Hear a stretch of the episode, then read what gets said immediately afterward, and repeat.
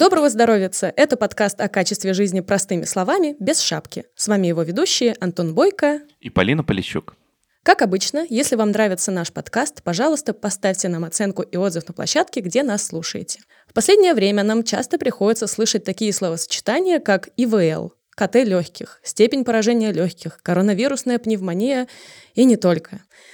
Нелегкая, в общем, жизнь у наших легких. Или это преувеличение? В общем, разберемся с этим вместе с Василием Штабницким, врачом-пульмонологом клиник «Чайка» и «Рассвет», кандидатом медицинских наук. Василий, добрый день. Добрый день, очень рад. Спасибо огромное, что пригласили. Очень рада вас видеть, да. По традиции первый вопрос. Что вас привело в профессию? О, ну, на самом деле, это всегда люблю про это рассказывать. У меня, э, ну, хотя это не принято хвалиться, но у меня небольшая медицинская династия. Еще мой дедушка работает врачом, мои родители работают врачом, врачами. А, мне всегда, знаете, с детства было любопытно устройство человеческого тела, и даже не столько анатомия, сколько физиология – мне было интересно, как работает человеческое тело. И, в принципе, я вообще был очень любознательный такой э, ребенок, э, любил разбирать часы, мне это не всегда получалось потом их обратно собрать. Вот, мне было интересно, как работает наше тело вот прямо до каких-то деталей. Вот. Ну и сыграла, конечно, определенную роль моя э, вот такая семья, которая, конечно, поддерживала мое решение стать врачом и, может быть, даже в чем-то определяла направление моего такого дальнейшего после школьного развития, скажем так. С врачебной профессией понятно, а как вы именно в пульмонологию пришли? А, вот это еще, еще интереснее. А, ну, я достаточно быстро понял, что я, а, мне интереснее заниматься терапевтической направленностью, чем хирургической. То есть, э, ну, это, опять же, наверное, вот из моего первого ответа было понятно, что мне физиология интереснее была, чем анатомия. И в институте, кстати, интереснее было занятие такого именно функционирования человеческого тела, а не строения. Вот, я быстро понял, что я терапевт, а не хирург.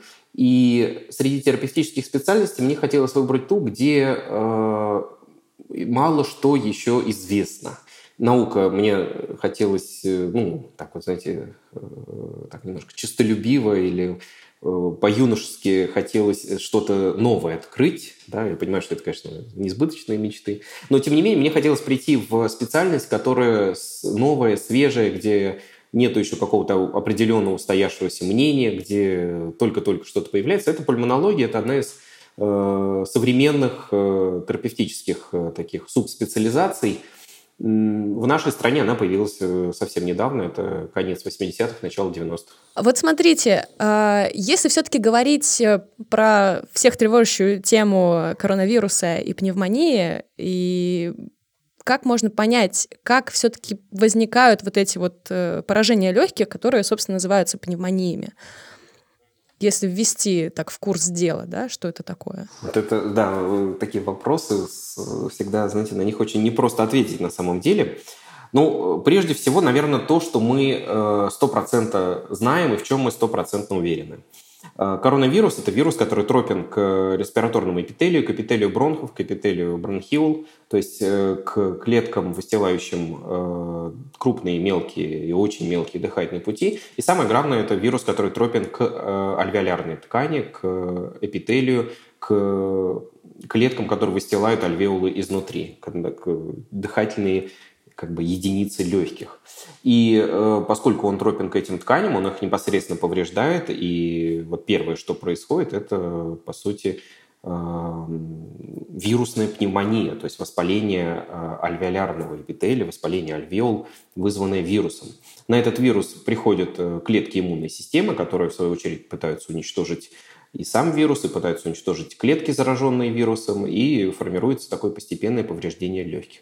Вот дальше начинаются сложности. Ну, достаточно быстро э, было сделано открытие, что э, в легких формируются микротромбы, то есть э, сосуды, которые несут кровь к этим дыхательным единицам, кровь, которую необходимо насытить кислородом, в этих сосудах формируются микротромбы. Сначала было мнение, что это, в общем-то, вообще основа всей э, патологии коронавирусной инфекции. Потом, в общем, мнение, в том числе наших э, отечественных патологоанатомов, то в целом это типичное явление тяжелой пневмонии. Оно встречается и при бактериальных пневмониях, и при вирусных пневмониях, и даже вот при гриппе тоже такой, такой феномен наблюдали. В этом нет ничего уникального. Дальше очень интересная иммунологическая часть э, подключилась. Э, было предположение, что долгое время вирус не дает иммунной системе на себя как бы реагировать. Иммунная система дает ему размножиться. То есть вирус как бы ускользает от иммунной системы. Э, даже какие-то там сложные механизмы обсуждались этого процесса, а потом иммунная система все-таки его распознает и формируется вот этот гипериммунный ответ, который очень хорошо э, назвали цитокиновый шторм, который смывает действительно все на своем пути, уничтожает легкие, которые, как оказались, очень чувствительны к выбросу большого количества воспалительных веществ. Вот. Э, ну, вот это если кратко. То есть это непосредственный процесс повреждения легких, это микротромбы и э, выброс э, воспалительных веществ в надежде уничтожить вирус, уничтожить зараженные вирусом клетки. И вместе с зараженными клетками погибает множество клеток незараженных, формируется тяжелое дыхание. Недостаточность, легкие без вот этой выстилки без альвеолярного эпителия, они не могут выполнять свою функцию. Ну, вы говорили, что сложно, на самом деле вполне четко и понятно описали. Вот интересно, а чем коронавирусная пневмония отличается от обычной? И вообще пневмония ли это? Потому что говорят, что при вирусной пневмонии правильно говорить пневмонит. Я так понимаю, что есть бактериальная пневмония и вирусная. Вот можете здесь как бы рассказать про всю номенклатуру пневмонии, с которыми приходится сталкиваться? Знаете, наверное, ну, начать надо с истории э, медицины. А, Боткин, э, Сергей Петрович Боткин, описал один из первых, ну, естественно, не первый, но один из первых э, описал клиническую картину типичной пневмонии, которую назвали еще крупозная пневмония. Она вызывается э, классическим возбудителем стрептококус пневмония и до сих пор является самым частым, самой частой причиной бактериальной пневмонии. Клиника известна всем со студенческой скамьи. Это э, боль в груди, высокая лихорадка, э, кашель, кашель с кровянистой мокротой – сильная интоксикация, и, как правило, на пятый-седьмой день, если человек не выздоравливает, наступает ухудшение, он умирает. Это многократно описывалось в литературе, можно взять Чехова, Достоевского, Толстого, это, собственно, сам Лев Николаевич Толстой умер от этой самой крупозной пневмонии. Позже описали атипичную пневмонию, пневмонию, вызванную другими возбудителями, менее вирулентными, менее патогенными. К ним в том числе относят микоплазма, хламидия, легионелла – и вот эта атипичная пневмония, она вот прямо как противоположный э, такой антипод э, типичной пневмонии, э, субклиническое течение, 37-37,2 температура, сухой кашель, двусторонние какие-то нечеткие инфильтраты на рентгенограмме, отсутствие хрипов или какое-то жесткое дыхание, отсутствие мокроты, ну, в общем, такая совершенно нетипичная картина. Вот, то есть люди э, поняли, что кроме типичной пневмонии есть атипичная, и действительно характер течения пневмонии во многом связан с возбудителем. А, дальше очень много было споров относительно, ну, завершенный спор, с которым уже э, как бы мы к нему не возвращаемся, что хроническая пневмония как нозологическая единица не существует. Вот, было много споров по поводу того, существует или не существует вирусная пневмония. И считалось, что классическая пневмония это пневмония, которая характеризуется внутри альвеолярной инфильтрацией, то есть пропотеванием внутрь вот этих дыхательных единиц эм, часть, части крови в виде плазмы, в виде белков, в виде клеток воспаления. И, в общем, классическим описанием пневмонии является, с точки зрения морфолога, это вот эта внутриальвеолярная инфильтрация. И считалось, что без внутриальвеолярной альвеолярной инфильтрации пневмония невозможна. Вот. И вирусная пневмония, которая морфологи часто описывали, ну, ее говорили, это не пневмония, это пневмонит, в общем, что-то другое. Вот. Но э, поскольку это крайне редкое было явление до каких-то больших вирусных эпидемий, то в целом, ну, да, описывали пневмонию при коре, описывали пневмонию при герпетической инфекции, при ветрянке описывали пневмонию, но в целом про вирусную пневмонию не говорили. А вот с 2010 года, когда была большая пандемия H1N1, морфологи на, вот, приблизительно в такой же ситуации, как и с ковидом, вскрывая э, тела умерших людей, находили признаки пневмонии, а под микроскопом находили признаки вирусной инфекции под, э, под электронным микроскопом, ну, с помощью таких более сложных методов обследования. Поставили вопрос о том, что все-таки правомочный ли термин вирусная пневмония, и с этим согласилось большинство ученых и мировых каких-то научных лидеров. Поэтому, в принципе, вот вирусная пневмония, она тоже может быть, и она, вот, в частности, при коронавирусной инфекции может сопровождаться вот этой самой внутриальвеолярной инфильтрацией, то есть заполнением альвеол различным, различными э, жидкими э, такими секретами. Вот. Но, в принципе, вирусная пневмония как вариант может быть и интерстициальной, то есть э, клетки воспаления скапливаются не внутри альвеолов, а как бы между альвеол. И это тоже вариант. Он как раз вот э, описывается с помощью микроскопа, да, то есть только по микроскопу можно увидеть, или с помощью методики компьютерной томографии. Да. раньше у нас не было КТ, у нас был только рентген. Мы видели, естественно, только большие пневмонии. С помощью КТ мы можем видеть вот это самое пресловутое матовое стекло, которое, как правило, является э, рентгенологическим э, проявлением интерстициальной, ну вот в, в частности с коронавирусом, вирусной пневмонии. Ну, это вот если кратко. Но я правильно понимаю, что и там типичную, и атипичную пневмонию объединяет общий признак, о котором вы говорили в самом начале, что происходит некий возбудитель, а, вызывает воспаление клеток в легких, а, соответственно, наша иммунная система дает ответ, ну и, в общем... Ну, безусловно. Грубо говоря, безусловно. долбит легкие. Ну, то есть без, без э, возбудителя пневмония – это не пневмония, потому что это первое слово э, в определении пневмонии, это острое, ну, второе слово, острое инфекционное заболевание. То есть без инфекционного агента мы называем это не пневмония, мы называем это пневмонит. Да, допустим, ушиб легкого, травма легкого, воспаление, асептическое воспаление, пневмонит. Или лучевое повреждение легкого, радиационный пневмонит. Без, без инфекционного агента. А если пневмония, то значит и есть инфекционный агент всегда. Вот оно что. Ура! Мне кажется, мы поняли. Спасибо. А, Василий, а вот еще есть такой нюанс. А, я хочу еще продолжить вот эту тему причин и поводов. А, часто люди вообще любят говорить, что э, вот, мол, вы можете говорить про свои инфекции патогены сколько угодно, а вот я вот на сквозняке посидел долго или переохладился, имея в виду, что там долго гулял э, зимой, вот, и у меня из-за этого началась пневмония. Может ли э, действительно какое-то переохлаждение, э, такое, как бы сказать, бытовое, спровоцировать инфекцию или нет. Например, хождение без шапки, апеллируя к названию подкаста. Да, да. Смотрите, да, может, значит, кроме э, самого возбудителя, необходимого для развития пневмонии, необходимы еще так называемые факторы хозяина или хост-факторы. То есть э, факторы непосредственно макроорганизма. То есть нужен микроорганизм, микроб или вирус, и макроорганизм. Вот. Здесь механизм немножко сложный, но, э, судя по всему, переохлаждение да, и какая-то такая холодовая травма способна э, каким-то образом подавить местный иммунитет. Э, тут, на самом деле, вот как-то все немножко обходят эту стороной э, линию. Ну, то есть, в принципе, все знают, что классическая пневмония большая развивается после того, как полтора часа человек шел там с работы, потому что не ходит автобус, промочил ноги, попал под дождь, попал под снег, у него украли пальто и, в общем, что-то такое.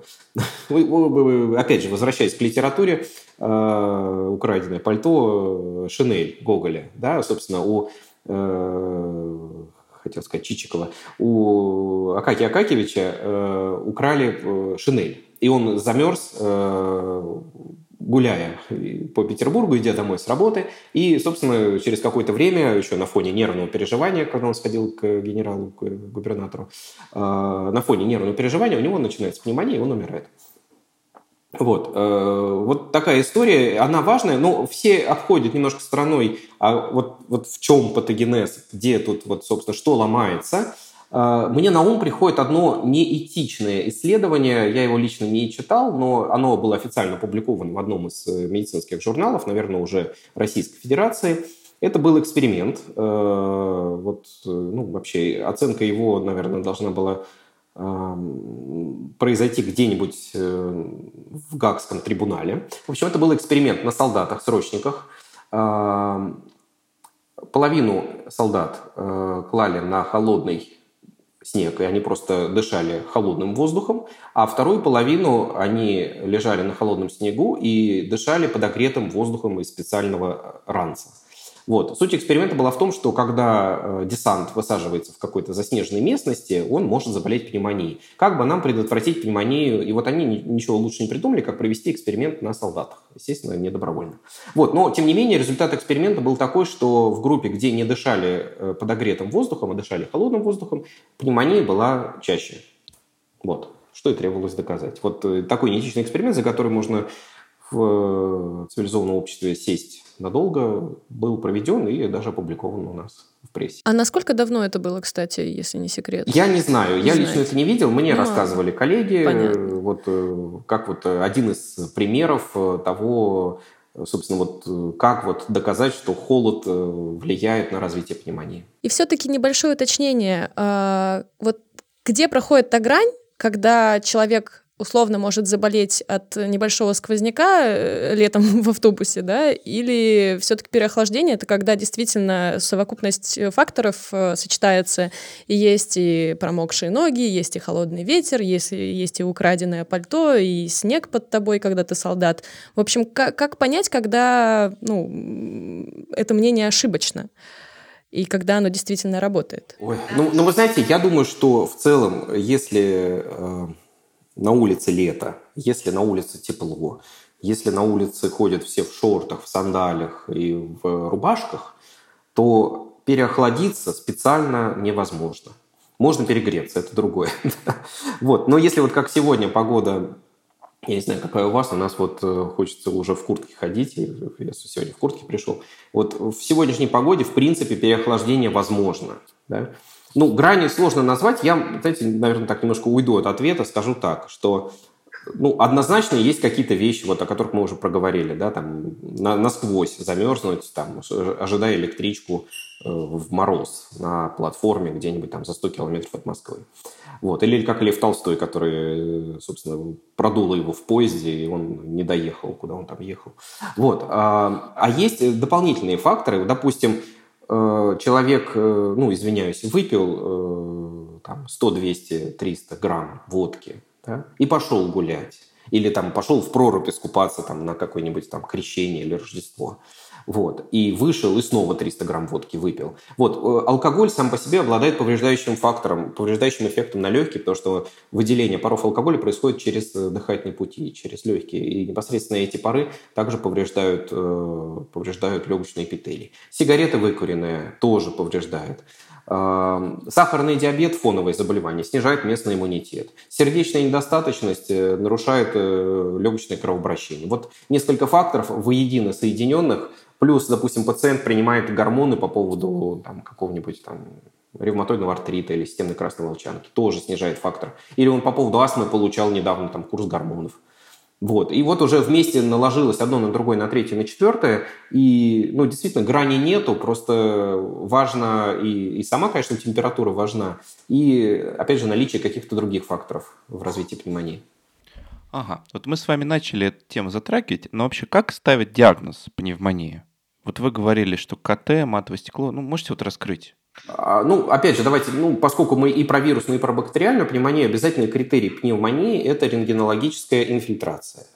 Вот. Когда еще не было КТ, э, официальное определение э, пневмонии звучало так, что это острое инфекционное заболевание, которое сопровождается внутри альвеолярной инфильтрацией и э, симптомами э, рентгенологической инфильтрации. Вот. То есть должен быть инфильтрат, рентгенологический симптом. Сейчас, когда у нас есть КТ, и когда КТ уже порой становится основным методом диагностики пневмонии, мы говорим о наличии э, ну, тоже инфильтративных изменений или даже симптома матового стекла на компьютерной томографии. То есть э, обязательным критерием является какое-то уплотнение на любом, любом из рентгенологических обследований, которое должно соответствовать и, скорее всего, соответствует вот этой самой внутриальвеолярной инфильтрации с точки зрения уже морфолога. Вот. Другое дело, что матовое стекло – это не специфичный симптом, и он бывает при массе других заболеваний, кроме пневмонии. А если описать это матовое стекло вот э, словесно, как это выглядит? Я вот до сих пор не могу понять, как, как, как это выглядит. Э, значит, берем обычное стекло, э, стандартное, да, прозрачное, берем шкурку мелкую и начинаем ее тереть. Вот когда оно потеряет свою прозрачность, это будет матовое стекло. Он выглядит именно таким образом. Как будто э, на мониторе, через который мы смотрим на э, компьютерную томограмму, кто-то взял и шкуркой натер э, или как будто, знаете, вот а помните советские конфеты в, в оболочке? Там были три оболочки. Наружная бумажка серебряная фольга и внутренняя такая калечка, калька. Вот, вот как будто через кальку смотришь. Я Советский Союз э, особо не застала, но даже в моем детстве были, ну, да. Конфеты. Ну, просто сейчас конфеты, они их, их упакуют в какой-то дикий пластик, совершенно не экологичный. А раньше они были в бумажках. И вот, вот, вот такая была полупрозрачная папиросная бумага. Вот еще, еще кто уж совсем старый может вспомнить папиросы и папиросную бумагу. Минутка ностальгии. Хорошо, спасибо большое. Ну, получается, что симптом матовое стекло, о котором, честно говоря, никто никогда не слышал, вероятно, кроме клиницистов, а теперь знают все, он к коронавирусу не имеет прямого отношения. Правильно я вас слышу? Ну, в смысле, он может его означать, но не обязательно. Знаете, я, да, уже про, много уже сломано копьев, потому что, э, ну, матовое стекло – это один из самых неспецифичных симптомов на КТ. Это значит, что ему соответствует половина болезней в пульмонологии.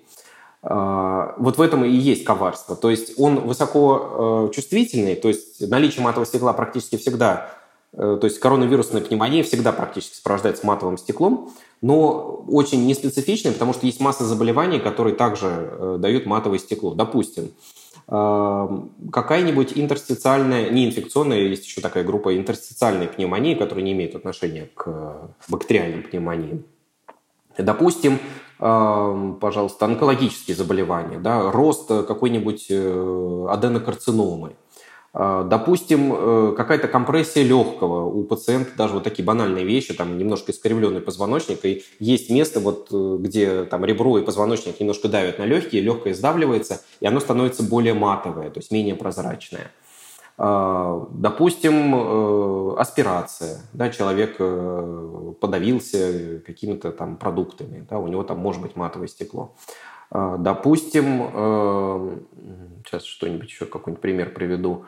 А, системная красная волчанка. В рамках системной красной волчанки может поражаться легкое, там выход идет форменных элементов через, ну, по сути, все то же самое, но только аутоиммунные, да, то есть аутоиммунное поражение легких.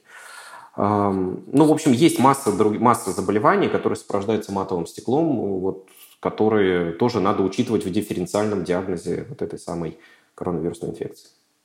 Это очень важно, потому что много говорят сейчас об одной части, но не говорят о второй, что это может означать еще кучу всего. Ну, у меня есть, наверное, пяток пациентов, и, может быть, штук 10 вот, э, случаев, Э, когда э, пациенту ставили ну, коронавирусную инфекцию, то попадал просто на такой конвейер, его начинали лечить или там просто пугать, а у него на самом деле совершенно другая болезнь. Вот, просто потому, что у него матовое стекло на КТ. Ну, наверное, это у всех, у всех клиницистов такие случаи сейчас есть. А давайте еще от диагностики немножко перейдем к лечению. А, может быть, к диагностике даже еще вернемся обратно. А, все-таки существует ли лекарство от пневмонии, а, несмотря на то, что, ну, они же разные бывают, да, и там и вирусные, и, значит, э, бактериальные, и такие сякие. Просто часто я слышу про то, что их пытаются лечить э, одинаково, особенно на фоне того, что люди, например, лежат с коронавирусом, да, и вроде бы, ну, слышишь, что ну, вирусная пневмония. Логично? Логично. И вроде бы да, и им хоп, и выписывают антибиотики. И все-таки какое лекарство-то должно быть, э, ну, симптоматическое, я имею в виду, конечно, не от самого вируса, потому что от вируса нету. вот. Не, ну прежде всего, на самом деле, надо сказать, что э, на сегодняшний день э, проводятся клинические испытания не только вакцин, но и противовирусных препаратов нового поколения, допустим, моноклональные антитела против какого-нибудь рецептора на вирусе. Да, то есть антитела, которые связывались бы с вирусом и уничтожали его.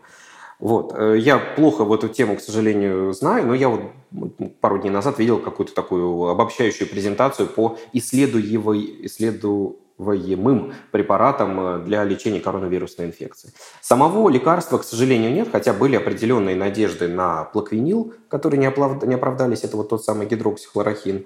Э, были надежды на сумамед, который обладает противовирусным эффектом, каким-то таким инвитро описанным. Были надежды на калетру, которая является комбинированным препаратом от ВИЧ-инфекции, которые тоже не оправдались. Э, были надежды даже на орбидол, и в Китае даже вот запустили производство орбидола, но потом, по-моему, все-таки перестали это делать. Вот. Ну, действительно, противовирусного препарата нет, а э, абсолютно с вами согласен, если пневмония бактериальная, то назначаются антибиотики, и, э, собственно, вся история 20 века, история создания антибиотиков, история появления пенициллина, это же революция, которая перевернула весь мир с одной точки на другой, там, с ног на голову или с головы на ноги вот, поставила. Э, если вы читали книжку П э, менее или там равно 0,05 Петр Талантов, да, э, там очень хорошая мысль высказывается, что открытие пенициллина произошло случайным образом. Это была погрешность лаборанта, который случайно занес плесень в чашку Петри с бактериями. И если бы это не погрешность, мы бы еще, может быть, сто лет бы не открыли антибиотики как класс препаратов. Да? То есть это действительно великое открытие, которое э, пневмонию из смертельного заболевания с летальностью, как при коронавирусной инфекции, 50% э, больных с тяжелой пневмонией без антибиотиков умирает. Да? А с, на фоне лечения летальность сокращается в несколько раз.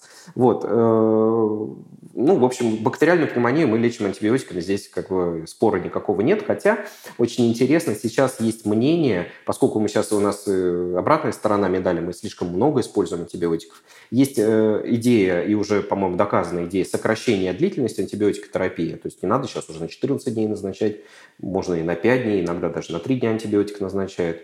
Вот, есть идея не лечить легкую пневмонию бактериальную. Очень интересная идея. Э, аккуратно проводит исследования и показывает, что, в принципе, если у человека все хорошо, у него нет признаков э, выраженного воспаления, у него небольшая пневмония, ее не надо лечить антибиотиками, он и так выздоровеет от нее сам. Вот. Но возвращаясь к вирусной пневмонии, на сегодняшний день лекарств нет. А что вот если говорить про лечение, ну, о чем можно точно говорить на сегодня? О таком ну, не симптоматическом, а патогенетическом лечении, то есть направленном на какие-то звенья э, развития вот этого воспалительного процесса. Это гормоны, так называемые системные кортикостероиды, препарат, э, который э, подавляет воспаление и тем самым спасает, судя по всему, от этого цитокинового шторма. Это раз. И второе – антикоагулянты, препараты, которые предотвращают образование тромбов, которые тоже играют определенную роль в патогенезе, в развитии вот этого коронавирусного заболевания. Вот эти два препарата, они доказали свою эффективность в виде снижения э, летальности и там, других улучшений других показателей Э, при коронавирусной инфекции. Пока с остальным все очень аккуратно, и даже вот тот самый тоцилизумаб, на который вот сначала еще до гормонов были основные надежды, вот если я не ошибаюсь, в недавно проведенном исследовании показал, э, не показал своей эффективности. Ну, естественно, это не последний этап, и я сам лично знаю много пациентов, которым тот целизумаб помогал, но мнение врача, оно э, всегда остается мнением врача, и оно, его нельзя противопоставлять э, хорошо проведенному рандомизированному исследованию. Вот, поэтому вот пока у нас есть всего два препарата, которые точно работают – ну, и я так понимаю, что в процессе сейчас еще будет э, проводиться, и мы будем получать какие-то новые информацию, какую-то новую информацию про лечение коронавирусной инфекции. Василий, а ради уточнения, вот к коронавирусной пневмонии вообще часто при присоединяется бактериальная инфекция или нет? Потому что, насколько я знаю, э, на фоне того, что пытаются найти лекарства и какие-то виды терапии и все подряд, людям могут вообще практически сразу сразу назначать антибиотик, даже не зная, ну, какой патоген в итоге ее вызвал. Вот, и, вот это вот меня интересует еще тоже. Угу. Ну, э, наверное, так. В принципе, э, вот эта э, практика назначения антибиотика без посева называется эмпирическая антибиотикотерапия. Это абсолютно правильный и отработанный подход для лечения любой пневмонии или вообще любой инфекции. То есть мы сначала даем антибиотик, так называемый антибиотик широкого спектра, его специально создавали, чтобы он покрывал максимально большое количество патогенов.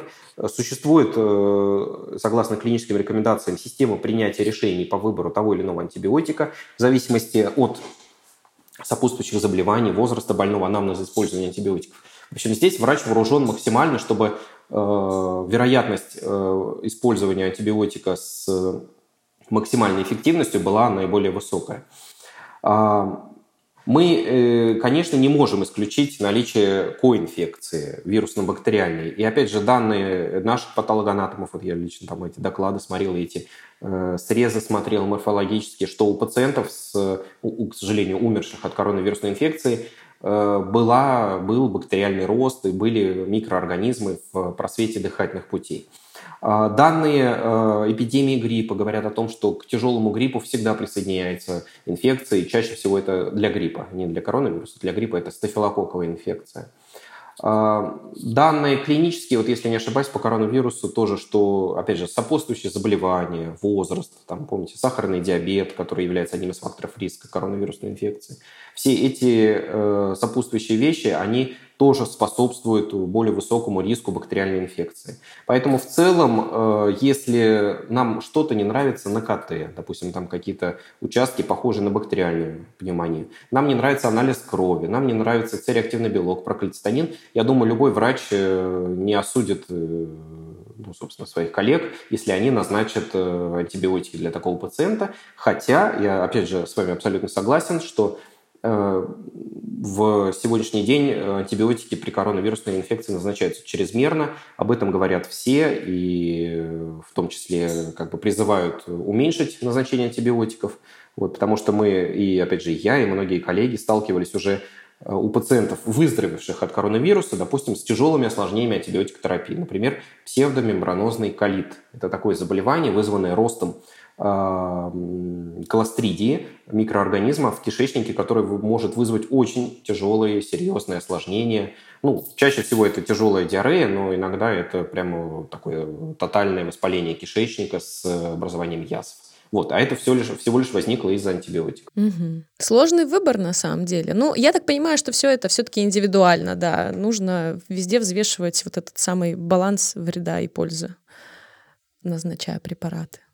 А если тему с диагностикой и лечением несколько подрезюмировать, то есть мы понимаем, и это очень важный вывод на самом деле, что там матовое стекло не равно обязательно там коронавирусная пневмония или вообще там другая пневмония, это может быть что угодно, это может быть даже ушиб.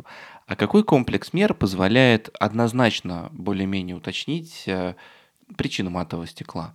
Ну, да, наверное, знаете, я вот сейчас что еще хотел добавить про матовое стекло. Конечно, э, локализация э, и форма э, изменений на КТ, она нам подсказывает тоже диагноз. Для коронавирусной инфекции характерна субплевральная локализация, преимущественно в средних и в нижних отделах, хаотичное расположение участков матового стекла, так называемый симптом булыжной мостовой, это сочетание долек легочных, заполненных э, вот этим матовым стеклом, и рядом расположенных здоровых долек. А в дальнейшем формируется такая причудливая, э, так называемая организующаяся пневмония, более такие, как сказать, такого узорчатой формы э, полукруглые инфильтраты. Вот. А дополнительная диагностика, и, в общем, наверное, правильно сказать, основная диагностика – это мазок, мазок на коронавирусную инфекцию. К сожалению, он э, бывает положителен в течение первых дней болезни, обычно в течение первой недели. Э, между первой и второй неделей болезни, как правило, идет такой слепой промежуток, когда мазок отрицательный уже, а э, антитела еще отрицательные. Поэтому между первой и второй неделей обычно, вот, если нам стоит задача поставить диагноз, мы делаем КТ.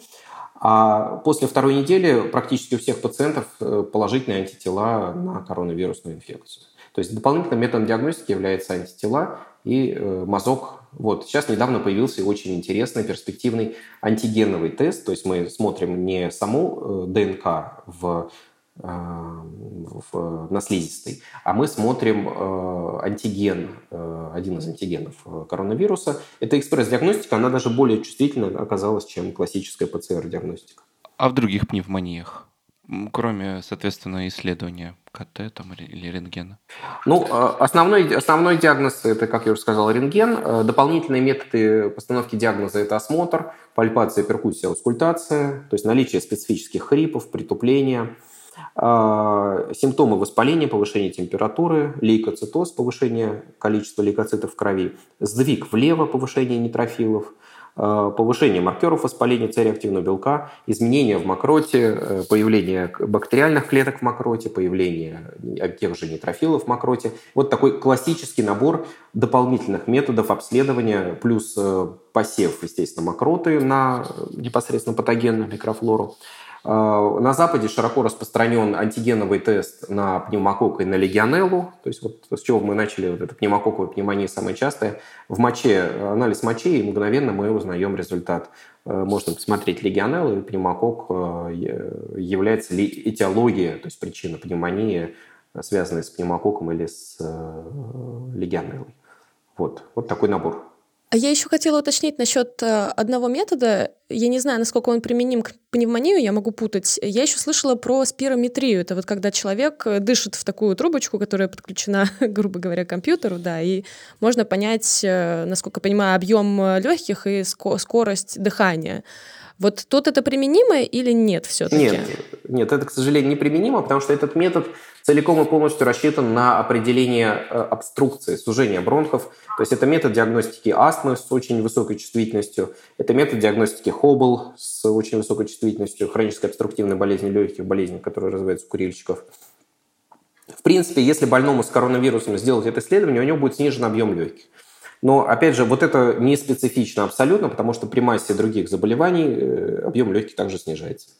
Так что здесь это не, не сработает. Плюс это метод, это метод бактериально такой инфекционно опасный, потому что пациент сильно выдыхает, и он может контаминировать, э, ну, как минимум, несколько метров вокруг себя и заразить всех вокруг.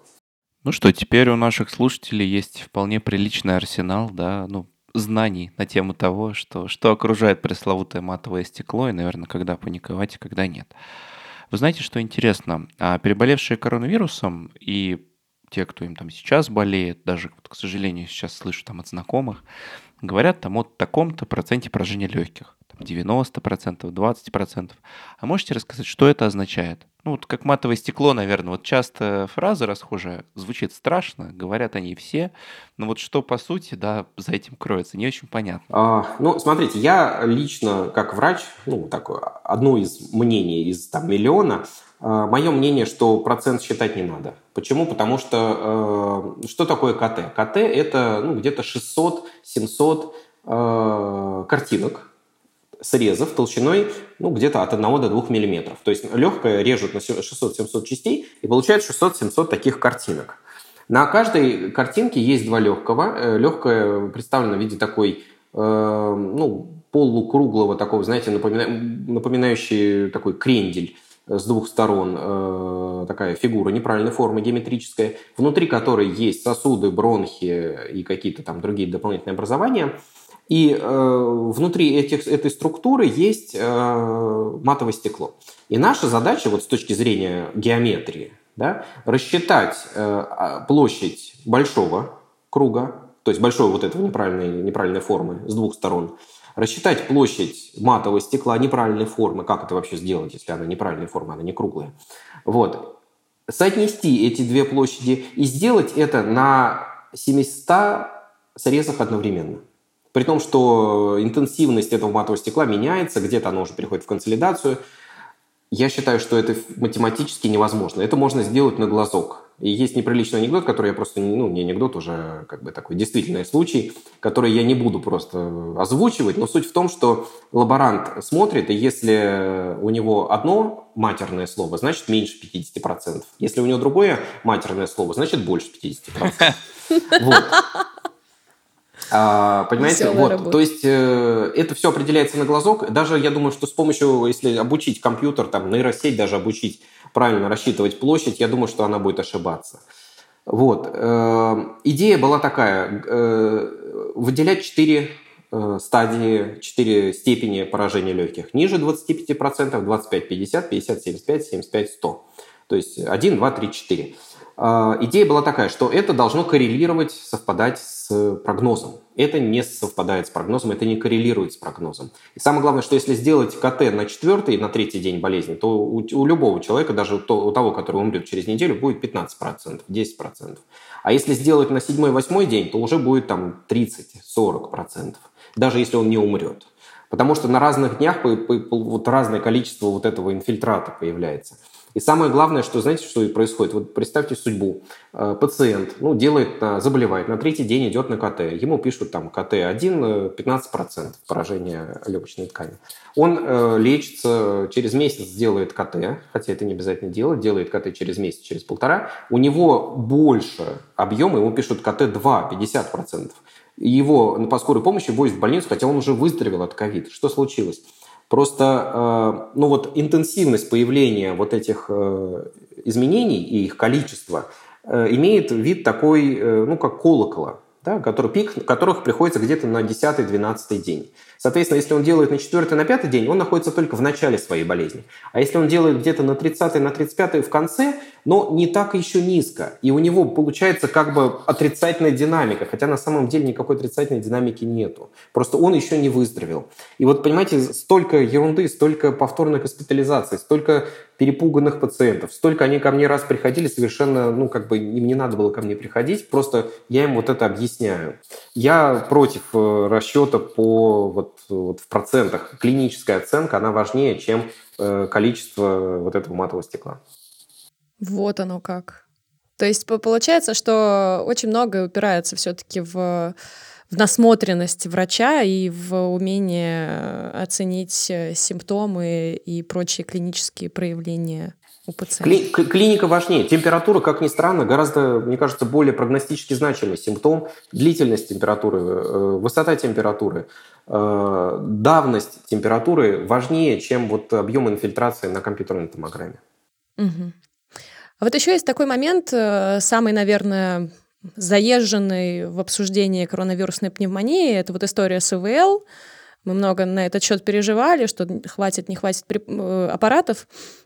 Вот можете объяснить, в какой момент все-таки человеку ИВЛ нужна? Как я понимаю, есть разные виды э, терапии, ИВЛ-терапии, да, если правильно говорить. Вот, можете объяснить? О, да. Ну, смотрите, значит, ИВЛ – это по, по как бы так э, образно выражаясь, это протез легких. Это прибор, который может э, вдыхать, э, вдувать воздух пациенту под давлением. А, ну, допустим, человека парализовало, и он не дышит. Мы его подключаем к КВЛ, а ВЛ за него дышит. Это самое простое для вентиляции состояния. Ну, бывают такие ситуации аутоиммунные, когда человек перестает двигаться, и за него кто-то должен дышать, иначе он умрет. А, при ковид формируется, во-первых, блок альвеолокапиллярный, то есть э, воздух не проходит через э, мембрану тонкую, через которую должен проходить, из-за инфильтрата. Формируется отек альвеол, повреждение альвеол. В конце концов, отсутствуют просто клетки, которые должны через себя пропустить кислород. Вот. Все это заставляет нас э, не просто давать воздух, а давать воздух под более высоким давлением, с более высоким количеством кислорода. Вот. Формально показания, ну, про показания спорят, и э, Наверное, правильно сказать так, что э, если пациент ухудшается, если пациент требует все большего большего количества кислорода через маску, если он на этом кислороде не улучшает свои показатели, если не работает вентиляция в положении, э, дыхание в положении на животе, потому что когда их располагаешь на животе, э, раскрываются э, спавшиеся альвеолы, альвеолы и улучшается газообмен. Э, если не работает эта позиция, если не работает так называемая масочная, неинвазивная вентиляция, вентиляция легких тоже искусственная, но через маску, вот если это все не работает и сатурация, процент содержания кислорода в крови продолжает падать, мы подключаем э, этот, э, аппарат искусственной вентиляции легких. Э, вы правильно вот сказали, наверное, э, такой момент вы тоже вот в курсе, что описали два э, вида повреждения легких, два фенотипа, как мы сейчас говорим, фенотип L и фенотип H – фенотип L – это фенотип с низким комплайенсом. Э, это, значит, э, так называемые рекрутируемые легкие. То есть это тогда, когда процесс повреждения легких развивается по сценарию ОРДС – острого респираторного дистресс-синдрома или острого повреждения легких. И тогда ИВЛ хорошо работает, она хорошо раскрывает легкие. Ну, это классический вариант с которым мы привыкли работать. Еще фенотип H, вот когда больше матовое стекло, когда вроде бы не, не так все плохо, а на Э, по оксигенации уже все плохо. И фенотип H – это не рекрутируемые легкие, они вроде бы как бы здоровые, их особо не раздуешь, они потому что как бы нормально работают, но при этом газообмена нет. Вот этот фенотипаж, он более тяжелый для вентиляции, и считается, что фенотипаж надо вести без искусственной вентиляции легких, стараться обойтись каким-то менее травмирующими способами. Кислородом, например, как я понимаю. Ну, да? кислородом, неинвазивной вентиляцией, вентиляцией в положении на животе и как-то стараться фармакологически, сейчас же появляются препараты все больше и больше, с помощью медикаментозных средств вывести человека из этого состояния. Понятно. Теперь понятнее. А вообще, кстати, с, в контексте ИВЛ еще была история, были, были истории, э, что вот якобы состоятельные люди, зная, что вот скоро будет э, эпидемия в государстве, а, хотели приобрести себе, себе аппараты, и многие, я знаю, научные журналисты и врачи говорили о том, что это неправильно. Вот, на ваш взгляд, насколько вообще практика ИВЛ на дому возможна, насколько она безопасна, и что для этого нужно сделать, э, а не только купить аппарат? Я считаю, что если дело дойдет до дыхательной недостаточности при коронавирусной инфекции, э, это невозможно. То есть э, вентиляция, я вот говорил, повторюсь, Вентиляция, то есть важен, аппарат важен, но кроме аппарата нужен кислород, кислород под давлением, нужен вакуум, аспиратор, нужен монитор, нужна кровать специальная, где пациента можно переворачивать. Э, нужны медицинские работники, желательно 2-3 смены в день. Э, нужны различные инфузионные растворы, нужны катетеры. В общем, э, человек в реанимации – это не просто ИВЛ. Это масса всего того, что, собственно, в этой реанимации есть. Поэтому Э, я вот, опять же, через средства массовой информации пытался, так, конечно, это бессмысленно, обратиться к таким людям. Если у них так много денег, пусть они вкладывают деньги в российское здравоохранение, да, филантропы, пусть они свои фонды организуют, пусть эти фонды снабжают больницы оборудованием, да, вот. Потому что если вы зайдете в любую американскую больницу, в любую, да, а их очень много, то на, на каждой э, стене э, есть э, такая у них самая главная стена, это их спонсоры. Потому что каждая американская больница, ее снабжают разные люди, и богатые, и не очень богатые. И это совершенно нормальная практика, несмотря на то, что американское здравоохранение – это одно из самых таких, ну, в плане объема вливания денег, самое такое, наверное, объемное здравоохранение, и все равно больницы отдельно снабжаются средствами филантропов. Я считаю, что такая же практика должна быть, ну, пожалуйста, и для наших э, больниц. Э, возьмите любую больницу в Москве, в Петербурге, где угодно, в Новгороде, и э, снабжайте ее деньгами.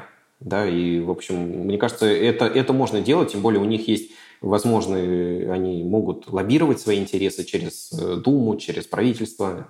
Вот. Пусть они пролоббируют закон, который официально разрешил больницам брать такие деньги, и, пожалуйста, пусть они себе пропишут какую-нибудь VIP-палату где-нибудь в Нижегородской больнице для богатых, чтобы вот для мистера э, там, Иванова э, всегда готова палата, но он на свои деньги построил два корпуса э, с лучевой там, терапией. Вот так. Крутая тема, на самом деле, для, для еще одного из выпусков. Я думаю, мы, мы об этом обязательно поговорим. Ну, кстати, если в это копнуть, то много дореволюционных больниц э, в Российской империи было создано как раз на эти деньги. Банально там больница Боткинская вот в Москве, там э, промышленник, по-моему, Солдатенков фамилия была, он выделил деньги и вот заложил. А этих историй очень много. Морозовская больница. Да, да, да, конечно. Все думают, что это Павлик Морозов, а это, это Савва Морозов. Нужно повторить, в общем. Вот что нужно повторить. Согласен, лучше это повторять. Вы знаете, интересно, а, вы знаете, что понять? То есть мы поняли, что для там, прогноза течения болезни, повреждения легких, наверное, не основной индикатор. Однако же после пневмонии это повреждение, как с ним работать? Нужна ли реабилитация или легкие сами себя восстанавливают? То есть как вот, допустим, у человека там после пневмонии 90% поражение легких, да? Он выздоровел, но поражение-то вот оно остается, или мы считаем, что человек выздоровел, когда поражение не ушло. То есть вот, в общем, как выглядит реабилитация после пневмонии и нужна ли она? Вот так вопрос сформулирую. Наверное, надо начать с того, что, конечно, э, что мы хотим от реабилитации. Э, есть э, ну, такой популярный запрос для реабилитации, что мы сейчас пациенту дадим какие-то упражнения, какие-то дыхательные тренажеры – и у него рассосется вот эти 90% повреждений. Я думаю, что здесь реабилитация помочь не может. Ну, по крайней мере, вот, э, вот ту цель, которые от нее хотят, чтобы полностью рассосался инфильтрат, мы не можем это сделать никаким образом. Но реабилитация – это очень мощный инструмент, который позволяет пациенту справиться с массой неприятных симптомов, таких как одышка, допустим, которые, как, как правило, очень комплексные. И, допустим, действительно, 90% скорее всего, человек находился на искусственной вентиляции легких. И кроме э, повреждения легких – кроме, может быть, фиброза, который крайне редко, но бывает при ковиде, э, у него есть критическая так называемая полинейропатия или там полинейропатия, связанная с нахождением в реанимации, такое заболевание. Оно тоже требует реабилитации. Вот, в общем, э, по этому поводу сейчас постепенно выходит руководство. Одно из этих руководств я так быстро успел почитать несколько, э, ну, уже месяц назад. Э, суть в том, что э, основное направление реабилитации – это неврологическая реабилитация, это двигательная реабилитация, это восстановление мышечной силы периферической, это э, интеллектуальная реабилитация, потому что повреждение идет непосредственно мозга, связанное с ишемией, с кислородным голоданием, повреждение мозга, связанное с длительным наркозом на искусственной вентиляции легких, повреждения, связанные с длительным воспалением, повреждения, связанные с ковидом. Вот это мощное такое, надо восстановить интеллектуальную систему человека, чтобы он функционировал так же, как до болезни. И, наконец, двигательная дыхательная реабилитация. Здесь разработан различный комплекс дыхательных упражнений, направленных, как правило, на тренировку мышц вдоха и мышц выдоха. Вот, вот это все в комплексе, но, опять же, основная идея – это не растворить э, фиброз и растворить инфильтраты, а основная идея – восстановить мышцы, чтобы они вновь работали так же, как, так, как и до болезни. А инфильтраты они как живем мы с ними дальше или они сами рассасываются? А, медленно, медленно рассасываются. Медленно рассасываются, ну где-то вот, на мой взгляд, где-то месяца 3-4 надо на полное э, восстановление, э, по крайней мере, вот через 3-4 месяца у большинства пациентов уже нету никаких э, патологических изменений на компьютерной томограмме легких. Здорово. Большое спасибо. Стало понятнее гораздо вот разделение это, да, что не с инфильтратом надо бороться, а мышцы качать, если угодно. Можно я попробую подвести итог, так в целом, да, нашего разговора, а вы скажете, я как обыватель верно все суммировал или нет? То есть, э, что, что мы поняли сейчас за этот час? Что пневмония возникает, когда есть некий возбудитель, это либо вирус, либо бактерия, ну, в зависимости от, да, там сейчас актуален, к сожалению, стал коронавирус, проникает, поражает, а, соответственно, ткани наших легких, Постепенно, в случае с коронавирусной инфекцией, а, это проходит под радаром иммунной системы, однако это происходит не бесконечно, и в какой-то момент формируется достаточно сильный иммунный ответ или цитокиновый шторм, если я правильно помню, который вызывает, а, ну, по сути, наш организм атакует сам себя и вызывает повреждение легких. Да, ну, наверное, единственное, что цитокиновый шторм, слава богу, не у всех, а только у части вот где-то 5-10% заболевших. Не у всех. И этим, я полагаю, обусловлено, что там у, у ряда людей, скажем, кто-то сразу едет в больницу, а кто-то переносит это более-менее там безболезненно, находясь дома. Да.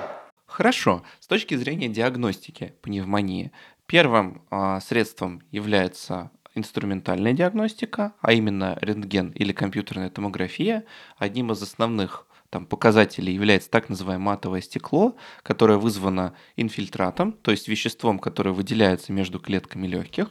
А, и, соответственно, врач, глядя на паттерн, там, ну, в смысле, форму этого стекла, его там поведение, изображение, зачастую может сказать, а, с чем связано, ну, в общем, может диагностировать болезнь, однако же есть некий комплекс диагностических мер, и вообще важно понимать, что матовое стекло не равно автоматически наличию коронавирусной пневмонии. То есть все-таки зачастую нужно проводить дополнительную лабораторную диагностику в том числе, для того, чтобы понять, что это конкретно. И здесь, ну, в общем, наверное, основной вывод для наших слушателей, что не нужно паниковать при слове матовое стекло. Вот это, мне кажется, очень важно. Да? А, важный момент, который вы тоже отметили, что процент поражения легких само по себе не является неким а, показателем тяжести заболевания, потому что размер процента не коррелирует с тяжестью течения заболевания. Это просто скорее там величина, говорящая о том, как много этого инфильтрата скопилось между клетками наших легких. А при этом, и это тоже очень интересно, что посчитать э, точный процент очень тяжело. Да, мы, мы это делаем на глазок, поэтому вот обычно и говорят 25, 50, 50, 75 и так далее. Вот, и это тоже важно, потому что там, вот, э, там 43% порой можно услышать или что-то вот подобное. Надо понимать, что это, скорее всего, приблизительная оценка, и, и, и, и стоит к этому относиться со здоровой долей скепсиса. А, соответственно, и с точки зрения а, аппаратов ИВЛ, нашумевших. В общем, я это обывательски тоже суммирую. Врачи лучше знают, когда это делать, и, наверное, дома организовывать эти установки не стоит, потому что это требует наличия вокруг себя реанимационная инфраструктура, которая наличием одного лишь аппарата не ограничивается. Ну а что касается реабилитации, то нужно не процент поражения легких снижать, потому что он сам собой естественным образом снизится, организм об этом позаботится, а нужно просто приводить в движение те части организма, которые достаточно долго бездействовали э, в силу течения болезни. Вот я как-то так могу резюмировать. Да, да. Коррект, корректно ли это? Я просто не врач, но вот талант, здесь важно... Талант просто на самом деле к написанию вот этого так называемого резюме или абстракта, который вот подводит итог перед большой какой-то работой. Спасибо. От вас очень приятно это слышать. Спасибо большое за разговор. Ну что ж, коллеги, это были итоги от Антона Бойко в подкасте «Без шапки». И сегодня к нам в гости приходил врач-пульмонолог, кандидат медицинских наук Василий Штабницкий. Василий, спасибо вам спасибо. большое. Спасибо огромное. Спасибо большое. Коллеги, в описании выпуска мы оставили полезные ссылки как обычно. Об оценках и отзывах тоже не забывайте. Подписывайтесь на наш подкаст везде, где только можно. Мы есть на всех платформах. Пишите идеи для выпуска в комментариях. Кстати, теперь мы есть э, и на Spotify, но на Spotify вы можете нас послушать, если вы находитесь за границей. Так что продвинем доказательную медицину вместе, но без доказательного экстремизма. Всем пока!